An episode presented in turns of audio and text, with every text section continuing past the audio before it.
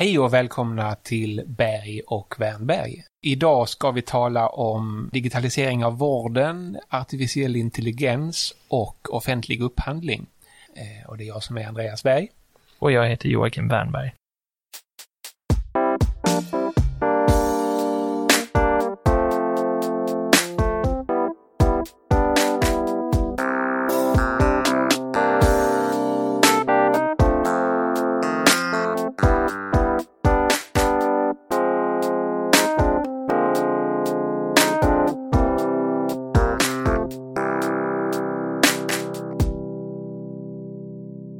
Både du och jag Jocke såg eh, Uppdrag granskning som sändes i början av mars.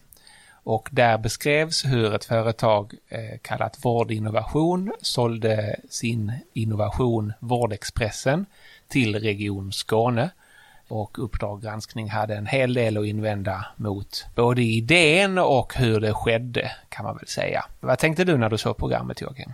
Jag tänkte nog mest att jag blev upprörd och det finns väl flera anledningar att bli upprörd när man ser det här programmet knutna till, som du säger, upphandling, digitalisering i vården och AI. Men om vi kanske börjar i, i, i första änden så tycker jag att det inte alls verkar ha handlat om AI.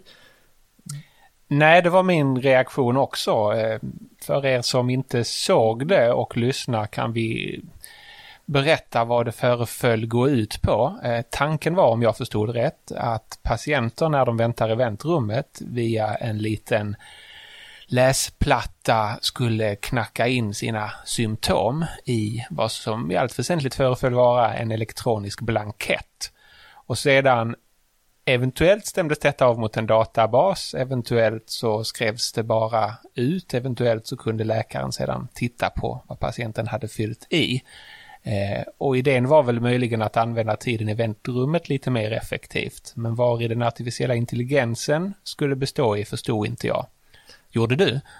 Jag tror det här, jag, nej det gjorde jag inte. Och jag tänker att om man går baklänges, när journalisterna då frågade det här företaget om det här var AI så var det ju väldigt viktigt att det här hade man forskat på länge och det är komplicerat men vi kan säga att det finns AI i den, tror jag de uttryckte det.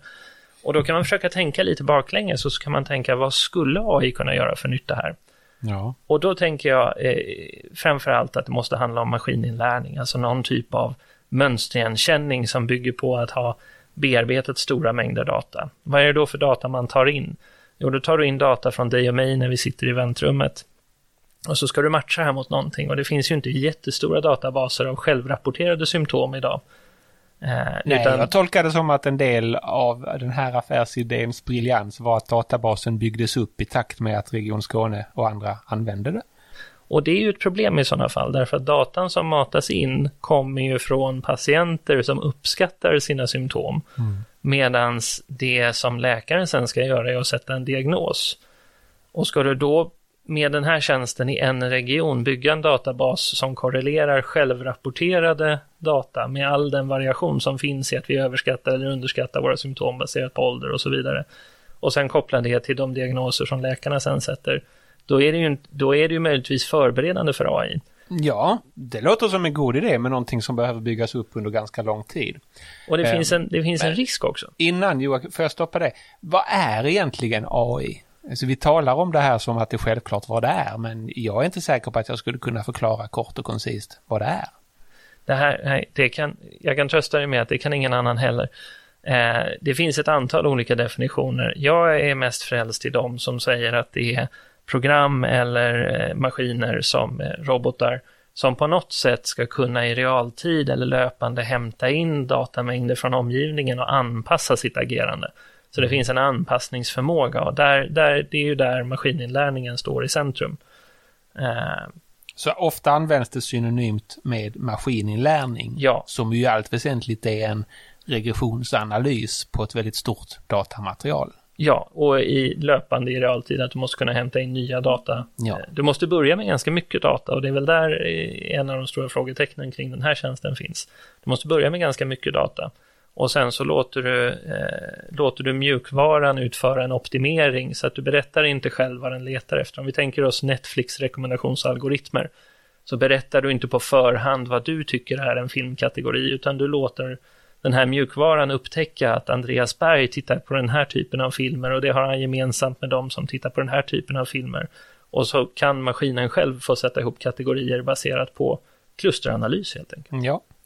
Okej, okay, så den här tjänsten var inte AI. Det behöver ju dock inte betyda att det är en dålig idé att använda tiden i väntrummet mer effektivt. Det behöver det inte göra, men, men det finns en viktig aspekt här som man måste ta hänsyn till och möjligtvis blir vi lite hänförda när vi säger att AI ska göra det, för vi förväntar oss att det är den här enormt kloka eh, silikonhjärnan som är mycket smartare än många människor tillsammans.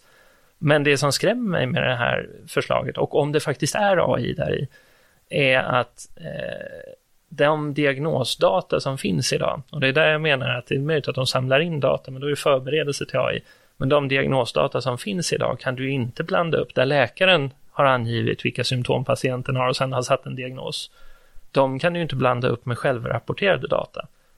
Så det betyder att om det till, till äventyrs finns maskininlärning någonstans i mellanledet där så är risken att man blandar äpplen och päron i den data som maskininlärningen arbetar på.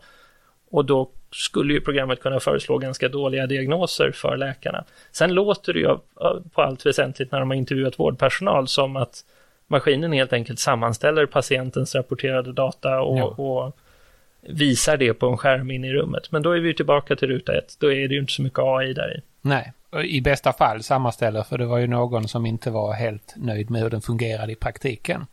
Eh, å andra sidan så eh, irriterar jag mig lite grann på att Uppdrag granskning hade intervjuat en och annan läkare och vårdpersonal som eh, inte var eld och lågor över det här och då misstänker jag att läkare och personal i vården som de flesta andra inte är jätteförtjusta i drastiska plötsliga förändringar på sin egen arbetsplats. Människan är ju ganska konservativt lagd. Håller du med?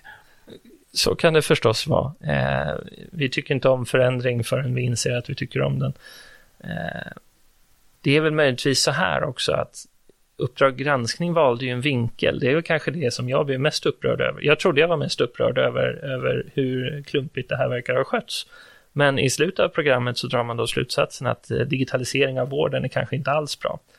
Och då tycker jag att man kastar ut eh, bebisen med badvattnet som det heter. Det skulle jag nog hålla, hålla med om. Eh, om vi kommer in på det där hur det har skötts, så det kanske egentligen var den huvudsakliga kritiken i eh, programmet. Eh, och som det framställdes håller jag sannolikt med om den och det är att det här då var en offentlig upphandling där Region Skåne hade flera potentiella leverantörer av en sådan här tjänst. Eh, men det framställdes som att just det här företaget särbehandlades ganska så rejält. Eh, vi fick se upphandlingsdokument som faktiskt samredigerades eh, av regionanställda tjänstemän och företaget i fråga. Eh, och det antyddes också att det fanns förhoppningar hos regionens tjänstemän om att så småningom få jobb på det här företaget. Ehm, och det ser ju inte helt snyggt ut. Men det här låter ju som, det här låter ju som en perfekt story för Uppdrag granskning, det måste man väl ändå säga.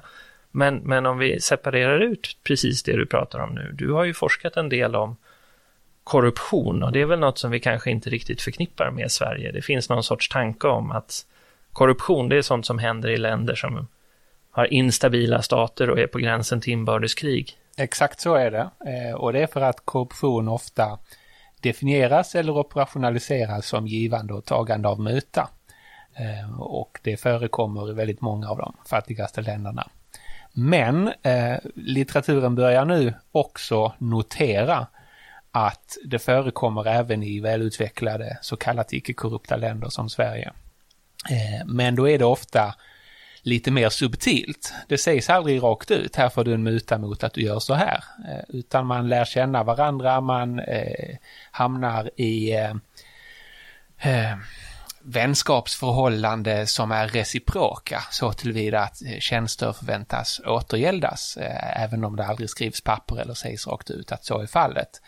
Och det betyder att tjänstemän som är i en upphandlande funktion ganska ofta hamnar i sådana här situationer där det är lätt att medvetet eller omedvetet råka favorisera eh, någon av de eh, anbudsgivare som, som man handlar uppifrån. Eh, och frågan är om inte en och annan på Region Skåneverk har fallit i den fällan. Plus Men... att det då inte var helt uppenbart för deras chefer vad som försiggick. Här måste jag bryta in med två frågor, eller vad jag tror är två frågor. Det ena är du säger att det visar sig, eller senare forskning visar att, att det här förekommer också i Sverige. Vad är det för forskning och hur mäter man det här? Hur kan vi se korruption i Sverige? Ehm, ja, länge mätte man ju korruption genom att till exempel fråga folk, har du betalt en muta senaste månaden? Och då är den ju så gott som obefintlig i länder som Sverige.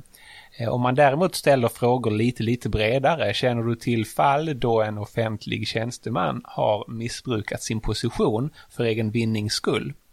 Vilket den är den lite bredare definitionen av korruption i demokratier, då är det betydligt vanligare. Eh, och det syns ju också i ganska många avslöjanden från Uppdrag granskning och andra granskande journalister att det förekommer att tjänstemän utnyttjar sin position för egen vinnings skull eller för sina närmastes vinnings skull. Alltifrån eh, att få lite kickbacks från byggföretag som har vunnit olika kontrakt eh, för att kunna renovera sommarstugan Oj. till att låta eh, någon släkting eh, får jobb i kommunen som man kanske annars inte skulle fått eller som inte utlystes. Eh, och det där är ju då korruptionsliknande problematik i en vidare bemärkelse som vi Men definitivt korruptions... inte är befriade från. Det är väl inte korruptionsliknande, det där är väl korruption. Jag, var, jag tänkte fiska efter att vi kanske ägnar oss åt en typ av korruption som de som ägnar sig åt den inte ens är medvetna om det för att det faller sig så naturligt att det är ett givande och ett tagande och ett relationsbyggande. Ja, men det, det, finns ett brott som är bestickning och som, som är kopplat till ja. mutbrott eh, och det här faller inte under detta utan det faller under den bredare eh, definitionen missbruk av offentlig position för egen vinnings skull. Eh, men de exempel jag gav och som vi också har fått ganska många exempel på i Sverige från Göteborg och andra kommuner faller ganska solklart under den definitionen. Så den typen av problem har vi. Eh, och det lustiga är att varje gång de uppdagas så beskrivs det som eh, ett särfall eh, och några tjänstemän för skulden. Men det är väldigt få som drar slutsatsen att det här kanske präglar även andra kommuner. Det kanske är en problematik som vi måste hantera i ett förebyggande syfte. Eh, och det tycker jag vi borde göra. Det för mig till, till min andra av de här två frågorna. Och det är, eh, är det här en effekt av hur offentlig upphandling ser ut på lokal nivå? Ja, det är en jättebra fråga. Um, och det skulle det nog kunna vara. Um, men det är svårt att, att säga vad som är hönan och vad som är ägget. Innan, när, när ingenting handlades upp så spelade sannolikt tjänster och gentjänster ganska stor roll även då. Nu är tanken enligt lagen om offentlig upphandling att man ska specificera krav och sedan ska alla få ge bud och sedan så ska man välja det bästa eller det billigaste som uppfyller kraven. Men det finns samarbete mellan budgivare ibland att man delar upp marknader emellan sig eh, och det finns då ibland exempel på att personer på den upphandlande sidan läcker viktig information om upphandlingen till budgivare. Så det är ganska svårt att uppnå det här målet om opartiskhet och rättvis konkurrens. Man hade ju gärna tänkt sig att även om det är ett krångligt regelverk så kom det till för att förhindra olika typer av korruption, favorisering eller variation i, i hur man hanterar. Ja, det gjorde det och i och med att regelverket är på plats så ser vi också när vi bryter mot det. Så man ska absolut inte göra tankemissen att korruptionen har ökat för att vi ser fler och fler potentiella brott mot lagen om offentlig upphandling. Det kanske till och med är bra att vi ser dem och att vi blir arga när de uppdagas. Om vi då försöker att, att eh, ta oss tillbaka till den här frågan om AI och digitalisering i vården. Mm. Är det här det verkar ju vara en perfekt storm i bemärkelsen att vi har någonting som folk är överentusiastiska kring, det här mystiska AI ja. som vi ska upphandla. Man det är väl på piken av hypekurvan just Det är på piken av sin hypekurva, så snart kommer vi bli väldigt, väldigt besvikna över det. Ja. Man kunde se i Uppdrag granskning, de här reklamfilmerna de hade gjort, där det stod då tjänstemän i Region Skåne och berättade att vi kommer vara bäst i världen på det här. Helt iskallt. Ja, det är en rejäl ambitionsnivå. Samtidigt så skulle jag ju säga att det här som vi såg var inte en effekt av att man har varit alldeles för snabb med att digitalisera vården eller att man är alldeles för frikostig med att möjliggöra experiment. Vi befinner oss ändå i Skåne där en av de stora nätläkarna, min doktor, eh, har grundats, men man ser ju så gott som inget samarbete eller ingen experimentyta där den typen av digitala vårdtjänster har kunnat utvecklas tillsammans med den befintliga vårdapparaten.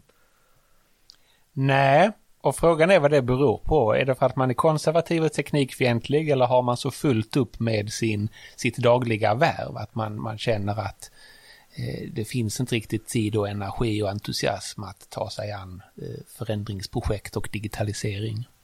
Jag tror, man kan, jag tror man kan besvara den frågan på flera sätt. Ett enkelt svar är ju att säga att av naturliga skäl så finns inte expertisen kring hur ironiskt nog då AI, maskininlärning, digitala affärsmodeller skulle kunna tillämpas i vården.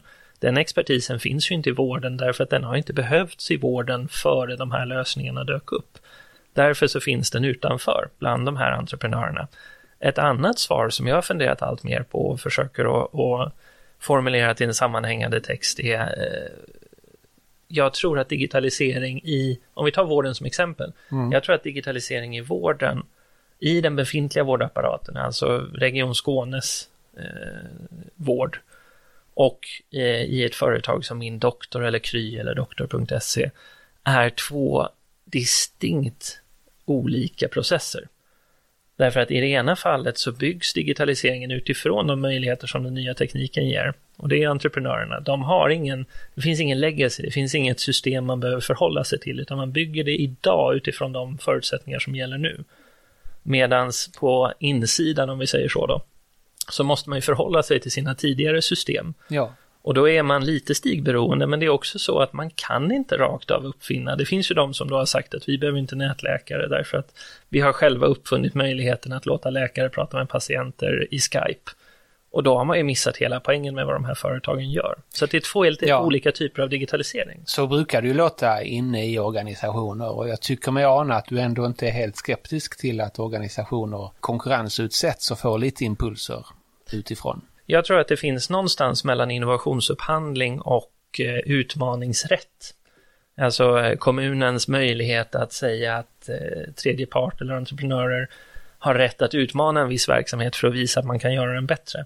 Någonstans mellan den klassiska innovationsupphandlingen och utmaningsrätten så tror jag det finns ett policyverktyg som vi borde bli mycket, mycket bättre på att använda. Vi borde inte ha sett nätläkarna växa fram i kamp mot vårdsystemet, utan tvärtom borde de ha vuxit fram på ett sätt där man säger att här kommer någonting nytt, hur förändrar det här hur man jobbar i vården?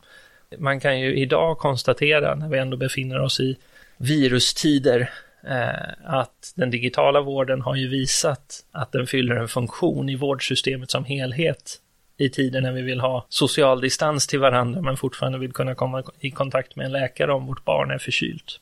Virustider och digitalisering tror jag det finns anledning att återkomma till kanske senare. Det gör det.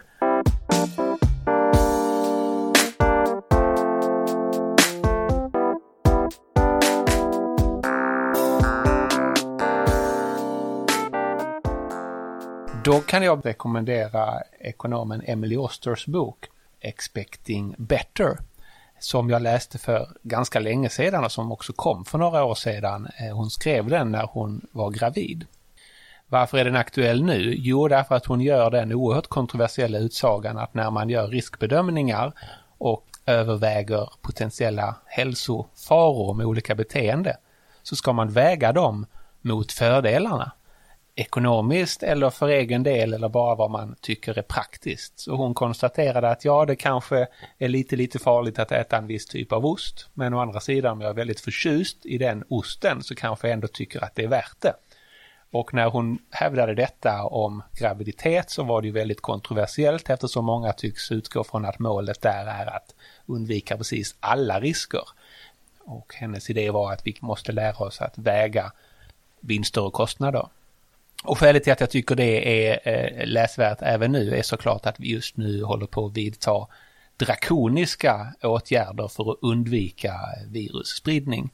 Och det är klart att vi vinner en hel del på att dämpa och fördröja spridningen av coronaviruset. Men vi tar också en enorm kostnad i form av minskad produktion, konsumtion, ökad arbetslöshet, eh, handel och att samhället nästan stängs ner. Som också kommer att dyka upp i form av hälsoproblem, eh, arbetslöshet, psykiska problem och sannolikt eh, stress och död. Så det svåra beslutet är att väga de här mot varandra. Och här, det handlar ju inte bara om att väga de två. Jag saknar till dags dato eh, balansen mellan diskussionen om hur man hindrar smittspridningen och hur man håller konsekvenserna ner. Egentligen en cost-benefit-analys. Exakt, cost-benefit. Det är inte, det är inte eh, svårare än så. Eh, och kanske är det så att det medialt eller kommunikativt är väldigt svårt att ställa upp den diskussionen, men jag vill påstå att det löser sig om man dessutom gör skillnad på kort och lång sikt.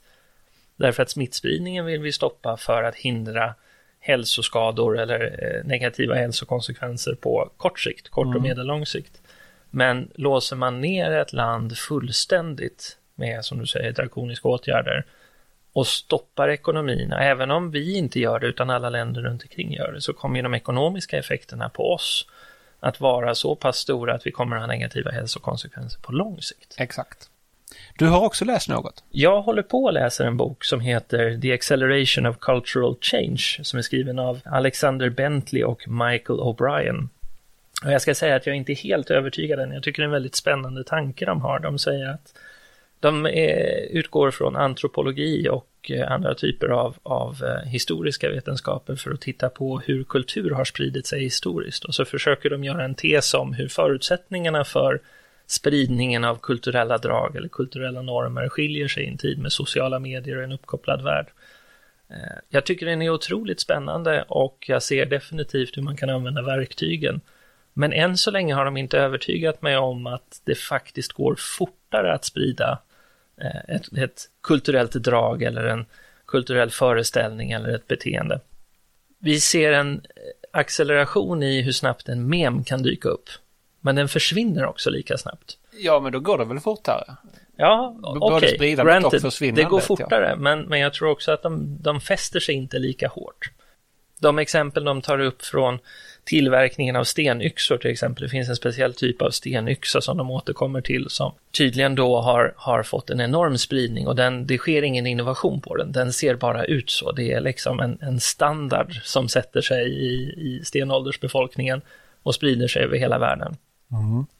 Den typen av hållfasthet i kultur, och det är någonstans det vi förknippar med kultur, det är någon sorts trögrörlighet och någon sorts eh, bevarande över tid. Och samtidigt som memer sprider sig snabbt så tycker jag inte att man ännu kan skönja en trögrörlig kultur som konkurrerar med den som, som vi har utanför den uppkopplade världen. Nej, för så vitt inte den nya konservatismen är ett exempel på just en motreaktion mot de snabba förändringarna och en andra ordningens ja. kulturell spridning ja, i kanske. reaktion till, ja, absolut. Eh, det finns ju en kostnad i att, att eh, ständigt uppgradera sig också. Så är det.